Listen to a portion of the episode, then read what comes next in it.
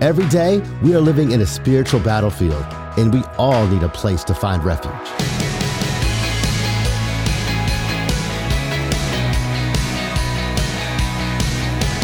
Hey, what's up? I'm George Moss, and you're listening to Unlock, your daily key to unlocking God's Word in your life. In ancient times, kings would build these really huge towers in strategic locations to prepare for war. And that's a place where they kept provisions for soldiers like food and medicine. And they were built in a way that they were pretty much indestructible. And they were built really tall so that they could see any enemy that might be approaching from miles away.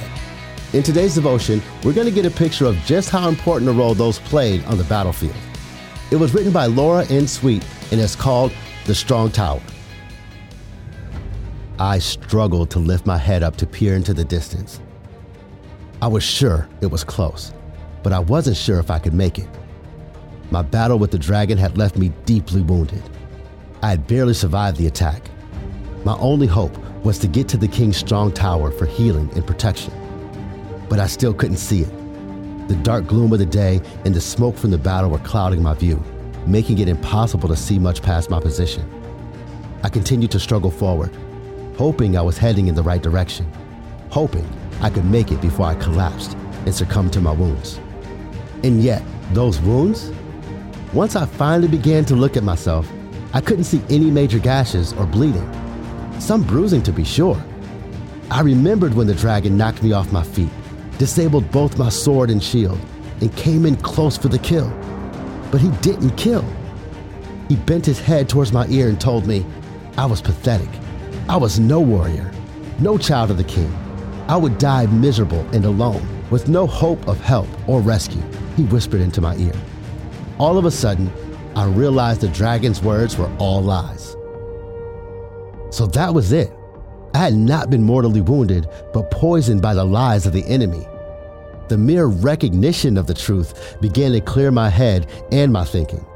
The sun's light started to burn the dark fog away, and I could see the hills before me, and the strong tower of the king. Boldly, I moved forward with every ounce of my remaining strength, and I found that I had more life in me than I realized. The tower guard saw me approach and ran to help me make it to the gates. I was able to cry out triumphantly the name of my God and my King, for El Shaddai, in the name of the King, my strong tower. I love reading stories like that because they're packed with so much underlying meaning. Jesus said that the devil is the father of lies in John 8 44.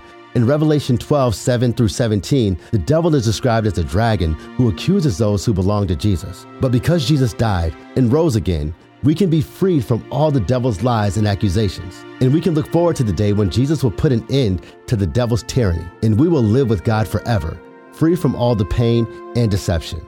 In the meantime, how can spending time in God's Word help us recognize lies and draw near to Jesus? Read Ephesians chapter 1 verse 3 through 14.